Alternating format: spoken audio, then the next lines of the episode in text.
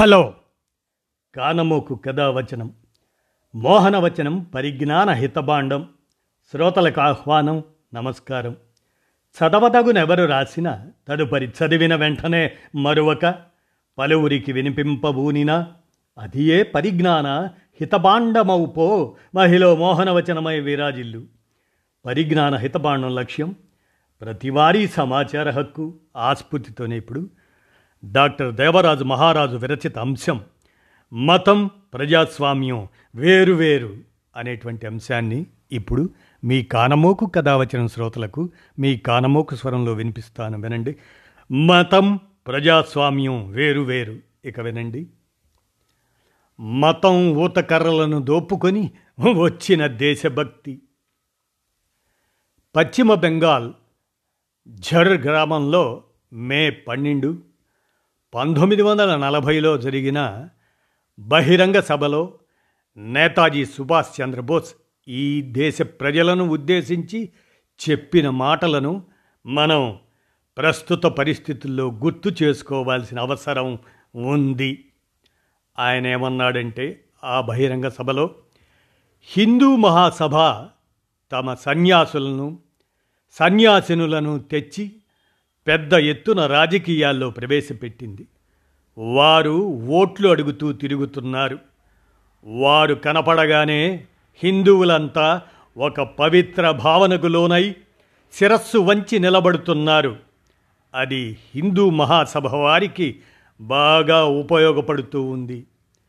హిందువులంతా ఈ విషయాన్ని ఖండించాలి.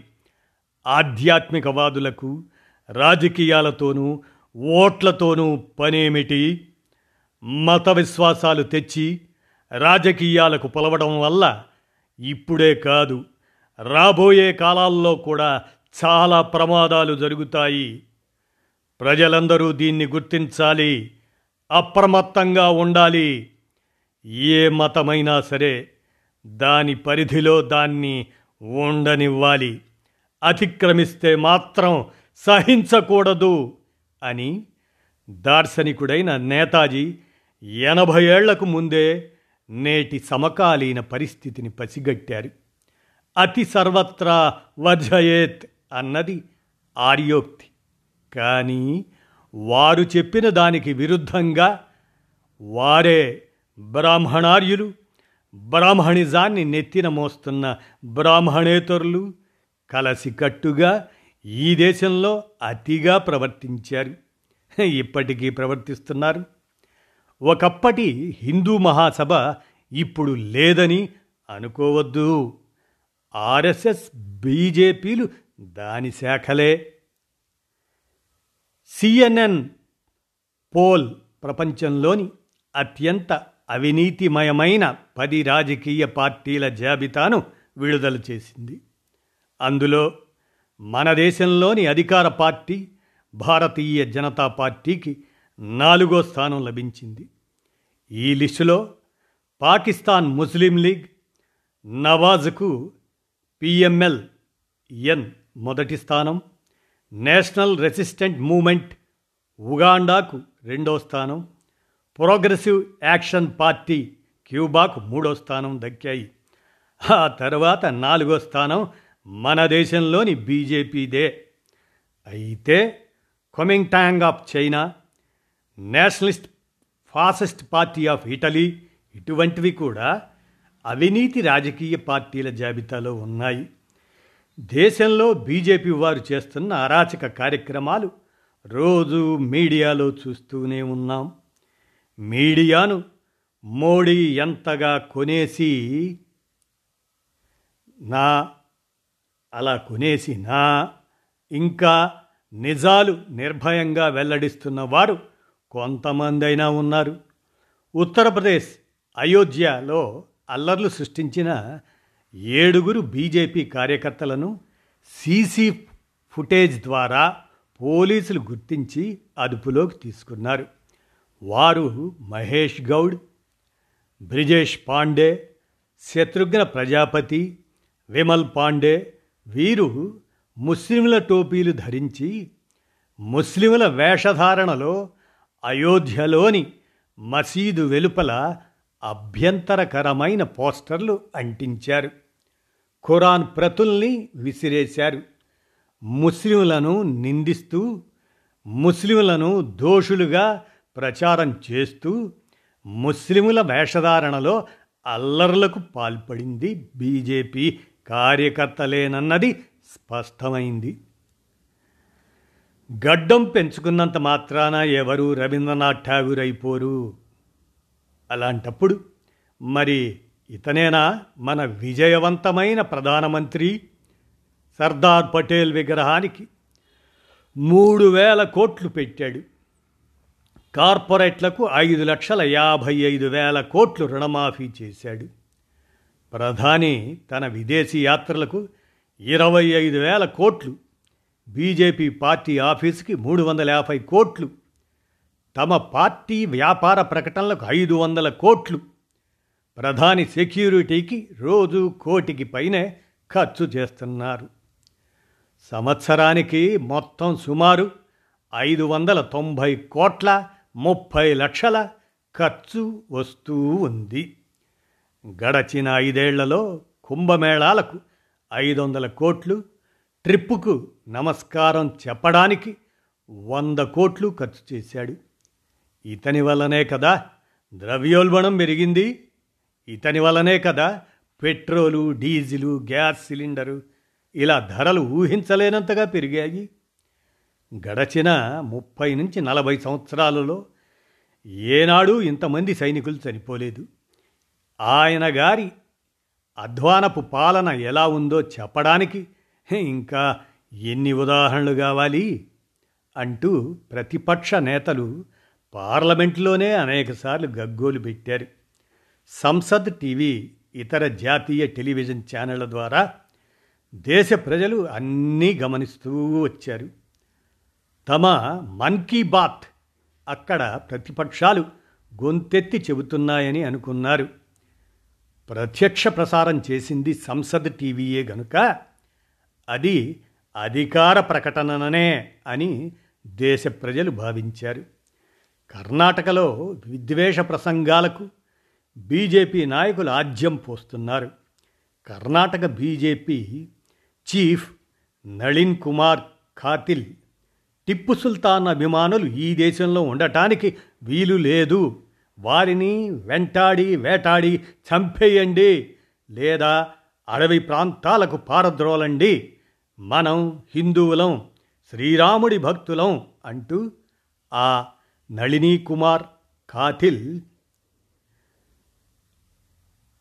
కర్ణాటకలోని కొప్పాల్ జిల్లాలోని ఎల్బుర్గాలో ఈ విద్వేష ప్రసంగం చేశాడు.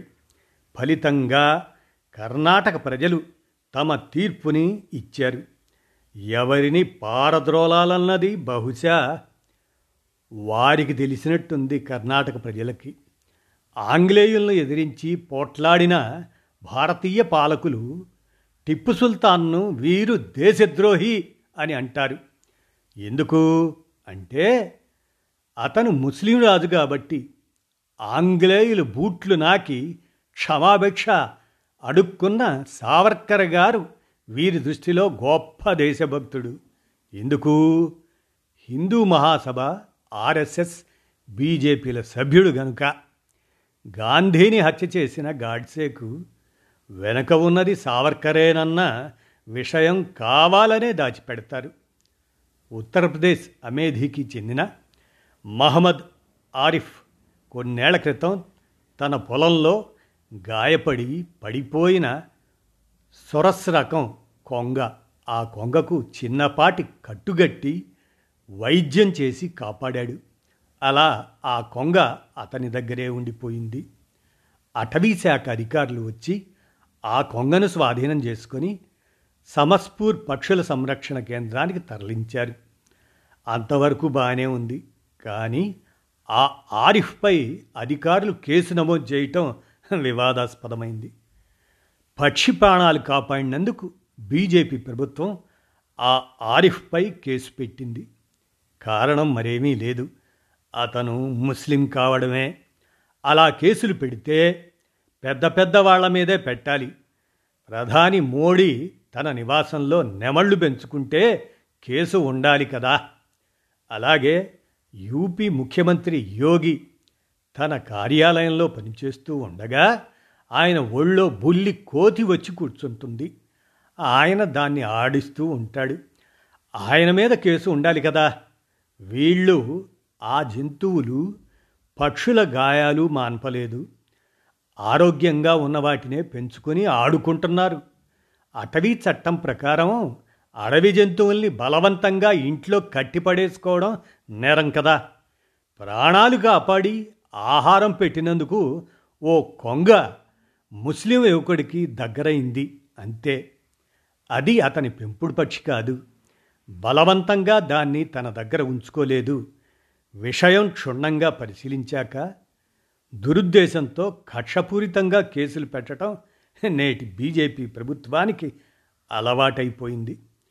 Memory garbage is full clean అంటూ తరచూ మనం మన మొబైల్లో ఒక మెసేజ్ చూస్తుంటాం కదా అయితే అది నేటి మన కేంద్ర ప్రభుత్వానికి కూడా పనికొచ్చేట్టుగా ఉంది మన కేంద్ర ప్రభుత్వపు పోకడ చూసే ఒక ఉర్దూ కవి ఇలా అన్నారు డిచైన్ సే సో రహే హై షహర్ బేచకర్ కోయి సుహాగ్ బచా రహా जेवर बेच कर बाप ने उमर गुजारी, धी गोरंदे बनाना में, बेटा उसकी शाम से खरीद रहा है।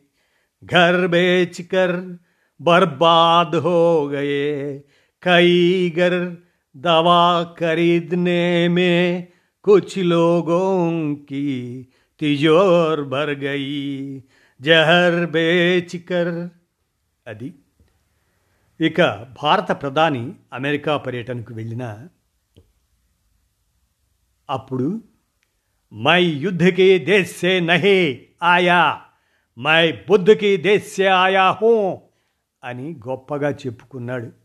అంటే నేను యుద్ధాలు చేసే దేశం నుంచి రాలేదు నేను బుద్ధుడు బుట్టి పెరిగిన దేశం నుంచి వచ్చాను అని అర్థం. అలా చెప్పుకోవటం బాగుంది. కానీ నేను ముఖం నుండి మనుషులు పుట్టే దేశం నుండి వచ్చాను. భుజాల నుంచి మనుషులు పుట్టే దేశం నుంచి వచ్చాను అని ఎందుకు చెప్పుకోలేదు? వినాయకుడికి ప్లాస్టిక్ సర్జరీ జరిపిన దేశం అక్కడి నుండి వచ్చాను అని కదా చెప్పుకోవాలి. మరి అలా ఎందుకు చెప్పుకోలేకపోయారు? అలా చెప్పుకుంటే ప్రపంచ పౌరులు నవ్వుకుంటారని భయం. ఒకప్పుడు గుజరాత్లో ఇప్పుడు మళ్ళీ మణిపూర్లో నరమేధం జరుగుతూ ఉంటే దేశ ప్రధాని మౌనవ్రతం చేపట్టడం ఏమిటి? దేశ ప్రజలకు భరోసా ఇచ్చి ధైర్యం చెప్పి సమస్యను పరిష్కరించాలి. ఎవరు?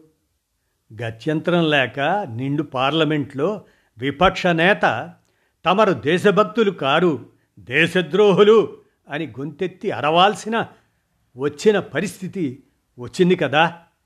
ఈ దేశ పాలకులు రాజ్యాంగబద్ధంగా నడుచుకుంటున్నారా? లేక మనుధర్మ శాస్త్రాన్ని అమలు చేస్తున్నారా? ప్రజల మధ్య విద్వేషాలు రెచ్చగొట్టి ఎంతకాలం అధికారం వెలగబెట్టగలరు? మీ విద్వేషపు బజార్లో మేము ప్రేమ దుకాణాలు తెరుస్తాము వెళ్తాం అని అన్నారు విపక్ష నేత రాహుల్.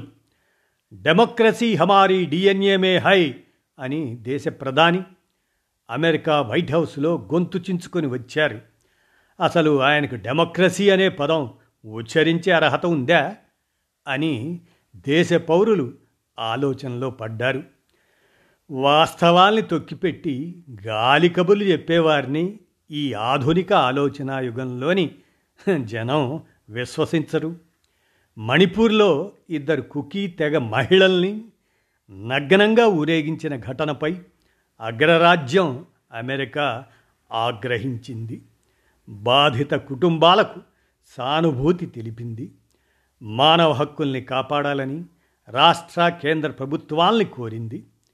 మణిపూర్ మే భారత్ మాతాకి హత్యాహు ఈ హై అని విపక్ష నేత గొంతు చించుకొని అరచినా అరుపు పార్లమెంట్లోనే కాదు ప్రపంచవ్యాప్తంగా ప్రతిధ్వనించింది. జాతుల మధ్య కులాల మధ్య విద్వేషాలు రెచ్చగొట్టి ఓట్ల కోసం కుట్రలు చేసే పాలకులు మతాన్ని తోపుడు కర్రలుగా చేసుకొని ప్రభుత్వాన్ని నడిపిస్తూ ఉంటే ఏమనుకోవాలి? అదొక వికలాంగ ప్రభుత్వం అనుకోవాలి. మతం వేరు. ప్రజాస్వామ్యం వేరు అని పాలకులు గ్రహించినప్పుడు కదా మళ్ళీ దేశ ఆరోగ్యం పునరుద్ధరించబడేది.